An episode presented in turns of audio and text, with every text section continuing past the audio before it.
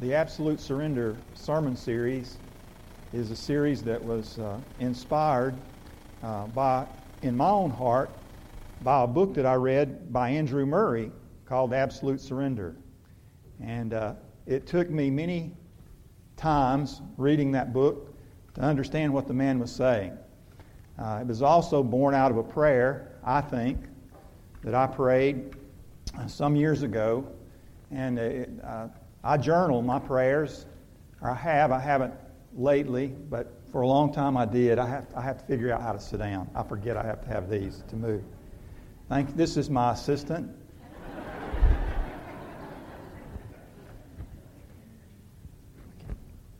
and uh, so, one of my prayers was whoever I am and whoever you see, send down your spirit and create in me a heart that is clean and strong and pure, a soul redeemed and ransomed, sure of my place in your kingdom come, abandoning sin and delivered from the hand of the enemy who would destroy all that you in your grace employ. So, whoever I am and whatever you see, send down your Spirit and set me free from every remnant of sin and wrong. Plant in my heart a brand new song that shouts its praise across the land as redeemed and restored by God's own hand. What you should have done was sunk it and not move it. Thank you, though. I'm sorry, I, the doctor told me that I could preach if I prop my foot up. So that's the, this series means a lot to me, and uh, it means a lot to me. I've learned a lot from it, and so hopefully uh, Perhaps there will be one more sermon in this series. But uh, this morning I want to recap because some of you have not been here for all of them, and uh, I'll make it very easy.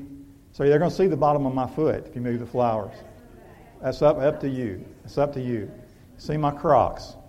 Uh, I have to be able to slip the shoe off to slide my foot to move. So that's why I have these on today. But forgive me uh, for being for being in this position. Uh, but we began this series by looking at a man in the Old Testament whose name was Ahab. Ahab was a king.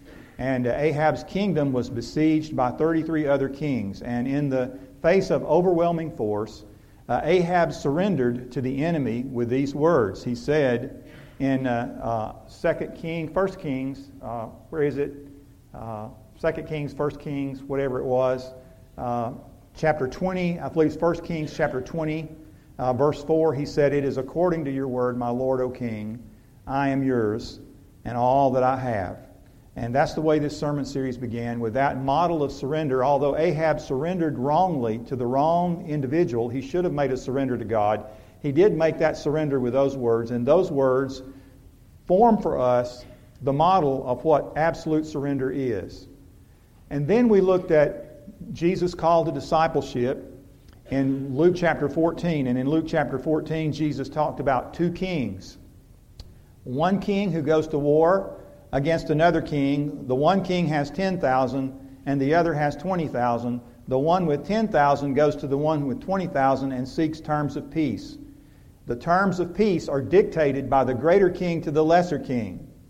And so Jesus said, So then, no one of you can be my disciple unless he is willing to give up all his own possessions. That's in Luke chapter 14, verse 33. And in response to that, you and I can only say to the greater King Jesus, It is according to your word, O Lord my King, I am yours and all that I have. We follow that up by looking at Peter and Peter's uh, great commitment that he made to the Lord Jesus. And yet, Peter was proved to have even in his great commitment as a disciple of the Lord Jesus. He thought he measured up. I've left everything and followed you. But his commitment was proved inferior. And Peter needed something else. He needed something beyond that. And we saw that how on the day of Pentecost, Peter and the disciples were all radically changed. Two weeks ago on Mother's Day, I, we asked, How's that going to happen in me? And that's the, that's the key question. What's going to change me, or who is going to change me? And I shared with you the story, the prayer of absolute surrender. And that prayer was prayed by Mary when the angel Gabriel came to her and told her she was going to have a baby. And she said, How can this be? This is impossible since I'm a virgin. And he gave her the secret of how that miracle was going to happen in her life. He said, The Holy Spirit will come upon you, and the power of the Most High will overshadow you. That was how that was going to happen in Mary's life. And in the simplicity and purity of her young heart, Mary said these words. She said, Behold, the handmaiden of the Lord, be it done to me according to thy word. In essence, she said, uh, Let the Holy Spirit come upon me. Let the power of the Most High overshadow me. Be it done according to your word. I am yours, O Lord, my King, and all that I have. She yielded up her life in absolute surrender. Now, Andrew Murray described absolute surrender in these words, and hopefully there they are on the screen. Your Christian life is every day to be a proof that God works impossibilities your Christian life is to be a, a series of impossibilities made possible and actual by God's almighty power. That is what the Christian needs. He has an almighty God he worships, and he must learn to understand that he does not need a little of God's power, but he needs the whole of God's omnipotence to keep him right and to live like a Christian. We think of the power of the Holy Spirit being present to do uh, we think of the power of the Holy Spirit to speak in tongues, or the power of the Holy Spirit to preach a sermon, or the power of the Holy Spirit to work a miracle. The miracle that you need and the miracle that I need is the power of the Holy Spirit that will come upon us and overshadow us and help us live right every day. They'll help me be a Christian husband. That'll help me be a Christian man. That'll help me be a Christian dad. That'll help me just be the pastor that I, that I need to be. I need all of God's omnipotence to help me live right and be right. But that lesson is a hard one to learn. And that's why I want to try to help you understand what it is that God has taught me. And quite often, the way God chooses to teach us that lesson is, allow, is by allowing us to come to the end of our own resources and the end of our own strength. And uh, here's what I've come to discover only when I have come to the end of me am I ready to access the fullness of God. And God does that in a variety of ways. And sometimes it's some wretched failure that comes into your life, in your Christian life. Some humiliating sin that you committed that's something you thought you would never do, but there you are. You're the one guilty of it. And He's brought you to the end of yourself. You say, How did God do that? Well, He let you see yourself as only He can let, you let yourself see you. So, this morning I want you to consider another person's journey uh, to, to the end of himself. And the title of the message is When Your Very Best is Not Enough.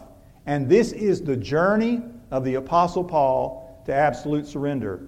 And so, uh, what we're going to be doing is we're going to look at uh, uh, some verses in just a moment.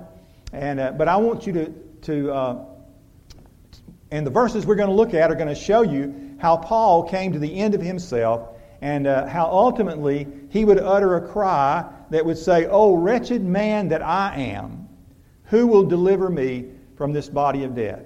So, uh, see, if, see if these words describe you for just a minute. You know that you are saved, but you're frustrated. You're miserable in your Christian life. You're not happy with yourself, and you sense that God is not happy with you. Sin has a grip on your life, and you know it. Instead of a gradual improvement in your Christian life, you seem to be sinking lower and lower and lower. Your heart seems to be growing darker and darker. You have tried and failed so many times that you almost fear to try again. You have done your very best, but that doesn't seem to be enough. You've asked, How can I break this habit? How can I live in victory over a certain sin? How can I walk in obedience to God? And I hope to show you uh, these, the answer to these questions are to allow Paul to show you through his testimony. The verses on the screen are from the New Living Translation. I read them from the New Living Translation. My Bible is the New American Standard, but they're coming from the New Living because they're very easy to understand from the New Living. Follow along. It's on the screen. So the trouble is not with the law for it is spiritual and good. The trouble is with me, for I am all too human, a slave to sin. I don't really understand myself. For I want to do what is right, but I don't do it. Instead, I do what I hate. But if I know that what I am doing is wrong, this shows that I agree that the law is good. So I am not the one doing wrong, it is sin living in me that does it. And I know that nothing good lives in me, that is, in my sinful nature. I want to do what is right, but I can't. I want to do what is good, but I don't. I don't want to do what is wrong, but I do it anyway. But if I do what I don't want to do, I'm not really the one doing wrong. It is sin living in me that does it. I have discovered this principle of life that when I want to do what is right, I inevitably do what is wrong. I love God's law with all my heart. But there is another power within me that is at war with my mind. This power makes me a slave to the sin that is still within me. Oh, what a miserable person I am. Who will free me from this life that is dominated by sin and death. Thank God the answer is in Jesus Christ our Lord.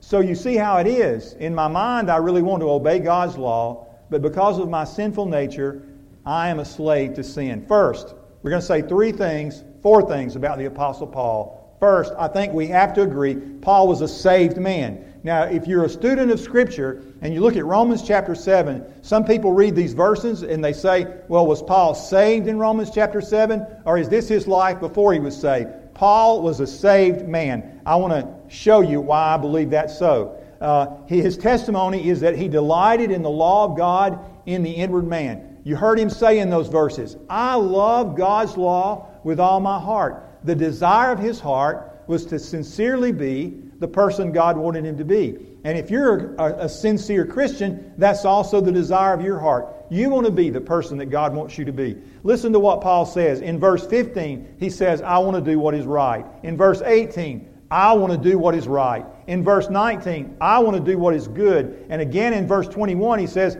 I want to do what is right. That was the deep desire of Paul's heart. His, the heart's, his heart's desire was to please God. But Paul, the saved man, with the desire to do what was right and to do what was good, was absolutely powerless to do so. So, first we see Paul, the saved man. Second, we see in these verses Paul, the powerless man. In verse 15, Paul said, The willing is present in me, but the doing of the good is not. I want to do what is right, but I don't do it. Instead, I do what I hate. Now, most of us can identify with those words because that fits where most of us are. We can say, and most people who study this passage of Scripture and come down on the, on the conclusion that the Apostle Paul was saved when he wrote these words, uh, say that because that's their practical Christian experience. They feel sort of the same way. They have that same struggle, that tug of war always going on within them. I bet you have that tug of war going on inside of you. In verse 18, Paul says, I want to do what is right, but I can't. In verse 19, he said, I want to do what is good, but I don't. I don't want to do what is wrong, but I do it anyway. In verse 21, he says, When I want to do what is right, I inevitably do what is wrong. And Paul set his mind to do what was right. He made up his mind to be good. He made up his mind to be holy, but he found himself powerless to do it. So, is that what you've discovered in your life? And there's some people who will tell you that anybody can change. All you have to do is to have a positive attitude and to, and to take the steps to do it and to change your life, and you can change your life. It is not possible. You know what Jesus said? He said, No man can take, by taking thought, can add one cubit to his stature. No man, by taking thought, by worry, by thinking about it, can change one hair on his head from black to white. You just can't do it. Uh, and so Paul said, the willing is present. I can will it, but I can't do it. And so if you look at this passage of Scripture again in Romans chapter 7, you can take note of the number of times that Paul uses the expression I, me, or my. Uh, it was Paul's effort, it was Paul's energy, it was Paul's will. Paul did his best and Paul failed. Paul tried harder and Paul failed again. Failure after failure, uh, uh, to be what God wanted him to be, led Paul as a saved man to see that he was also a powerless man. He could not pull himself up by his own bootstraps. Um, 37 years ago, maybe about, I went to talk to Dr. Don Stewart. Many of you know Dr. Don Stewart, who's William Carey College or was, and then later at New Orleans Seminary. He was at New Orleans Seminary when I went to talk to him. And I went into his office one day to talk to him, and I said, Dr. Stewart, I have done everything I know to do to help myself, and I just, uh, I, I, I, and I know that God, the Bible says, this was a young seminary student quoting the Bible. He, I said, I know the Bible says that God helps those that help themselves. Haven't you read that in the Bible? No, you haven't. It's not in there. And that's what Dr. Stewart said. He said, Eddie, that's not in the Bible.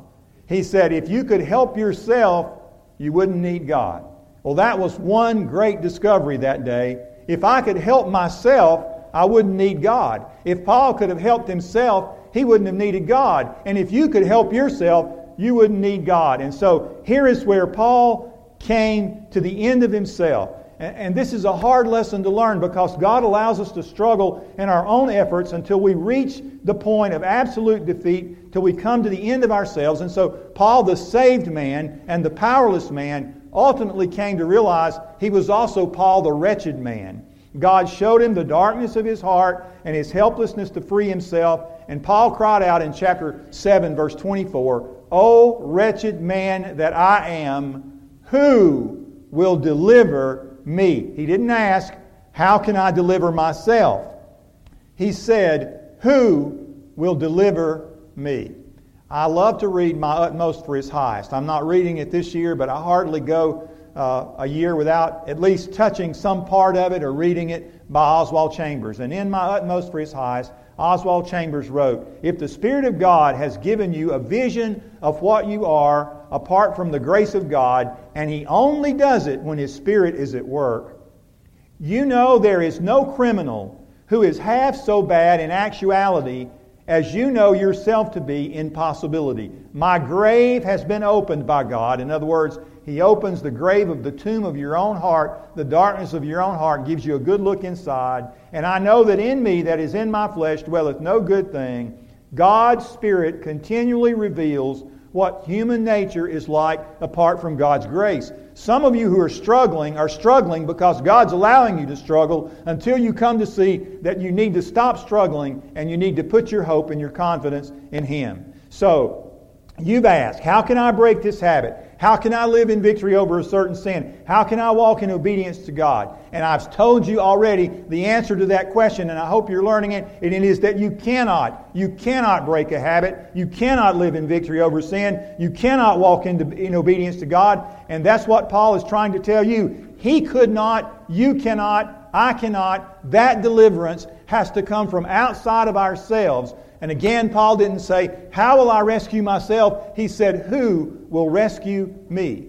And do you know where Paul found the answer? It was not in himself, it was not in his will, it was not in his strength. He said, Oh, what a miserable person I am. In Romans 7 24 and 25, who will free me from this life that is dominated by sin and death? Thank God, the answer is in Jesus Christ our Lord. Now, how can I break a sinful habit? Not I, but Christ. How can I live in victory over sin?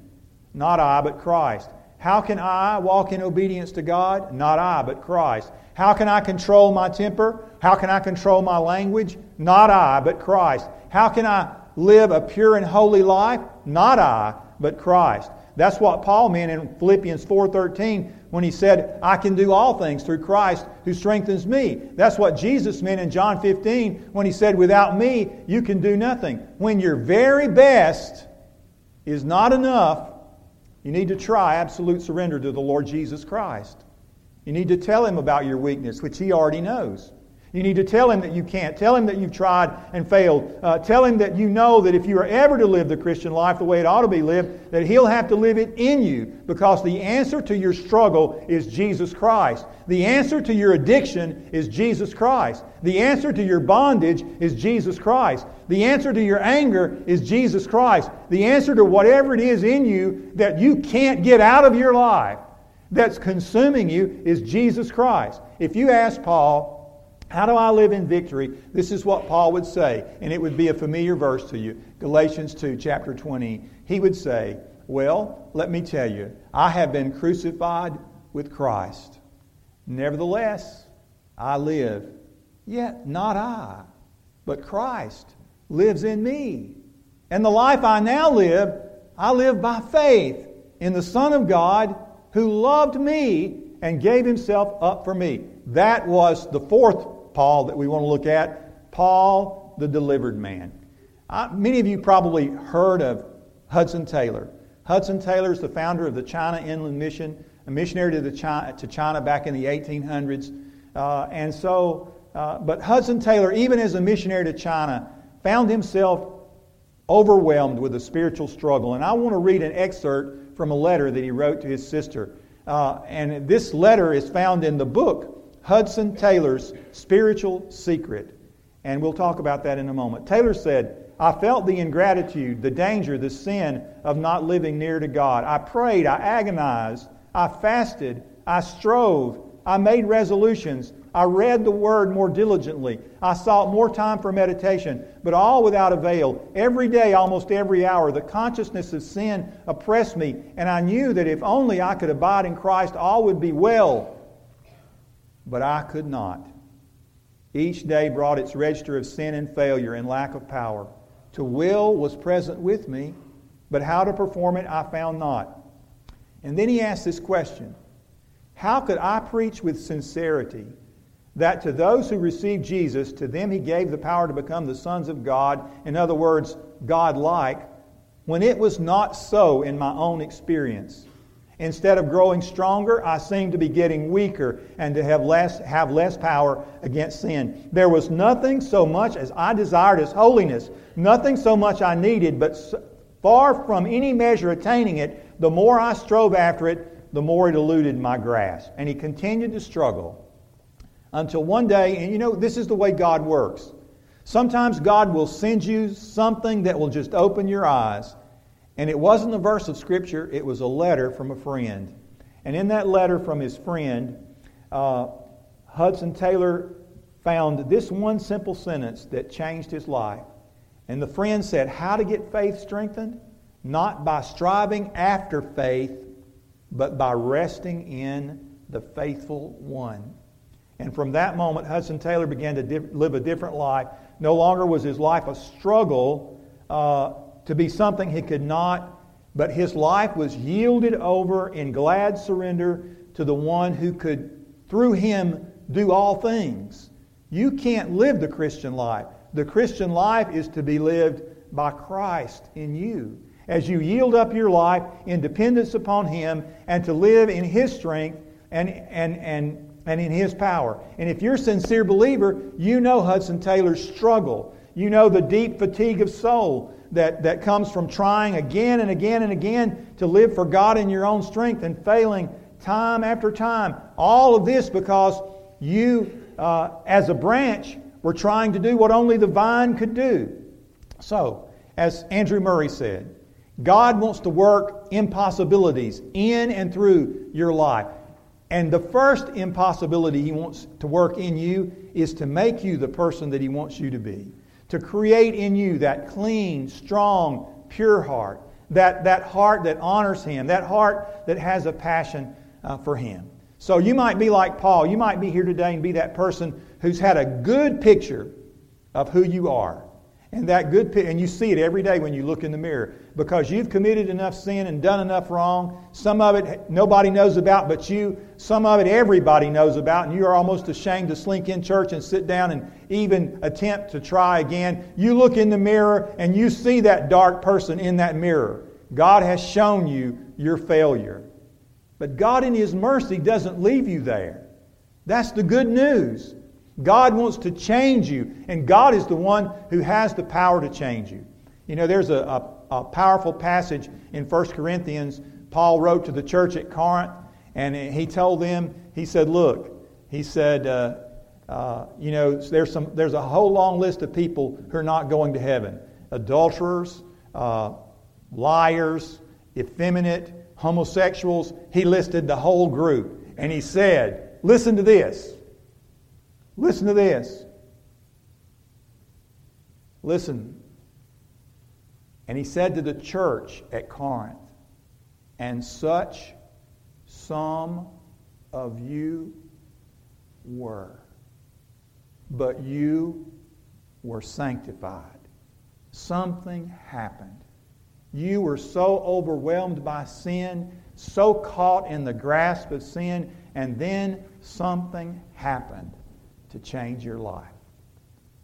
How deep and dark the sinner's heart before he comes to know. The secret of the Spirit's part to raise the wretched soul. In full surrender, all must come to bow before thy feet, and there by thee the work is done, deliverance complete. Not I, but Christ, my soul now sings. I find my rest in thee, and trust that thou wilt teach me things mine eye could never see. O wretched man that I have been, defeated and defiled, the cross of Christ has canceled sin. My soul is reconciled. Confess your weakness. Come and yield yourself to Him today. Find Him alone your strength and shield. Surrender all today. Now cast away all doubt and fear and fall down at His feet. The terms of peace are oh so clear, the victory there so sweet. Absolute surrender, yielding your life to God, saying, God, I have tried and failed and I can't. And now, Lord, I want to give myself to you for you to do what only you can do in and through my life. I want to pray with you. I don't think I'll be able to come down and stand at the front this morning, but I'm going to sit up here. And as we pray, I'm going to pray that God would lead some of you just to kneel and pray here at the front and say, God, I want to give my life to you. Maybe you've never trusted Jesus as your Savior. Uh, I'd love to talk to you. You can come up here on the platform. There's no shame in that. And, or you could come here and I'll try to get a little closer and we can talk together. Whatever works for you. But please realize as you're here today, whoever you are, if you're here for the first time, or you've been here every Sunday all your life, realize God has a work that only He can work in you. And He will work it when you give your life up to Him. It is according to your word, my Lord, O King. I am yours and all that I have. Would you pray with me? Lord, please, for these folks who've listened today and been so patient to hear me, it's not about, Lord, what I have said. It's about what you want to accomplish in their lives. And Lord, we are all strugglers, every one of us. We are all broken people. And Lord, you can wash away brokenness. You can sanctify the most unclean life and make that life holy. Paul said, Of all sinners, I am chief. And yet, he was changed and transformed by your mighty power. Transform our lives and make us, Lord, shining lights in the midst of this dark world. In Jesus' name, amen.